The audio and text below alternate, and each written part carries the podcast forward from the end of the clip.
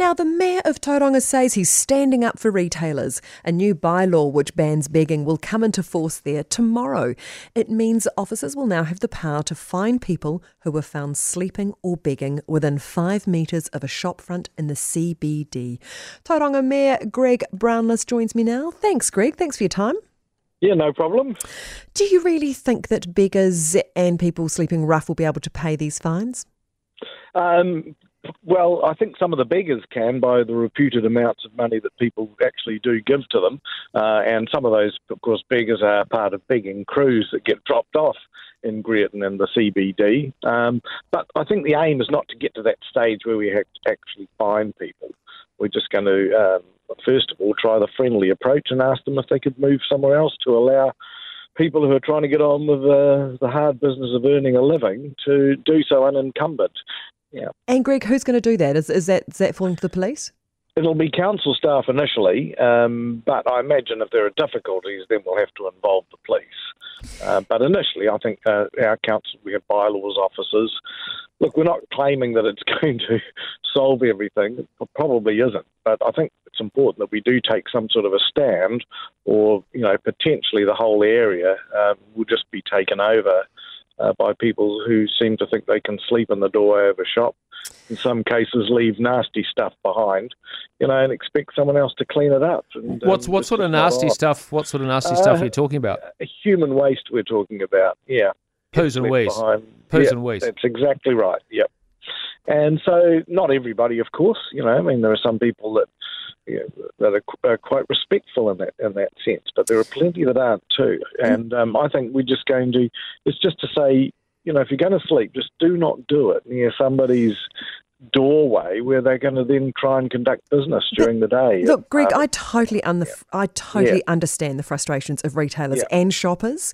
Um, I visit Tauranga quite often, but aren't we just moving the problem elsewhere? And aren't they just going to, you know, make some other part of Tauranga their toilet?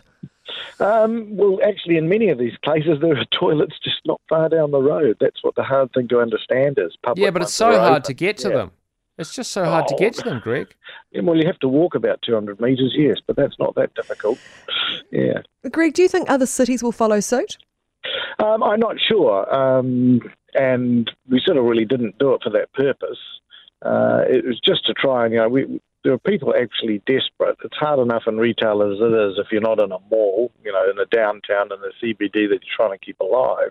And if they're saying that, well, people don't want to come into their shop because there is aggressive begging, and I do distinguish between aggressive and just sitting there passively, um, but aggressive beggars, you know, nobody likes that. Nobody likes standing outside your cash machine, you know, when you go to withdraw cash and feeling intimidated, and and nobody likes to have to trip over somebody going into someone's shop. So, I think, yeah, that's that's the thing. We do um, we do have a number of agencies working here with homelessness, and not particularly begging, but homelessness.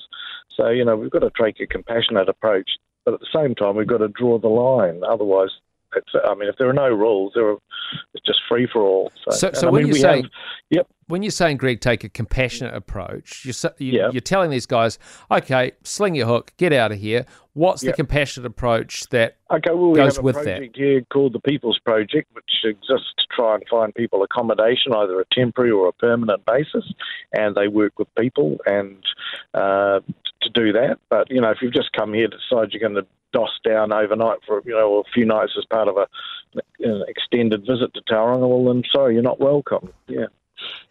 Well, look, we're keen to hear how it goes over the next few yeah, weeks, Greg. Yeah, as I say, I'm not expecting any miracles. I, I really don't. But um, we we do we cannot just sit back and have have um, people coming to us, some of them in tears, saying we we just cannot run our businesses, and th- those people don't exactly earn a fortune either, mm. and uh, this just can't go on. And um, you know, I'm sure that if if I went and, and decided I was going to camp outside the beehive, for example, or in front of it, I'd be moved on. I've got a fair feeling that I would. So you know, it's just not acceptable for, for anyone to have their, their the way they go about their daily life. If you held up, if you held up a placard, I was going to say it depends what your placard yeah, says. It depends yeah. what your placard yeah. says, Greg. You, you, may be moved on. You may be you may be uh, invited in and given a ginger nut and a cup of tea. Oh, that'd be good. Yeah. Greg Brownless, okay. thanks so much for your time. Cheers.